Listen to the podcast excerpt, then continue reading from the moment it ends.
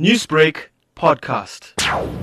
The charges of kidnapping and rape were opened on Wednesday by the uh, parents of the missing girl, the 13 year old girl. The docket was then transferred to Phoenix for further investigation. Now, Captain Gwala, have police been able to make any arrests since then? No arrest has been made, but the investigations are still ongoing, and we are hoping a breakthrough will be made soon. Newsbreak, Lotus FM, powered by SABC News.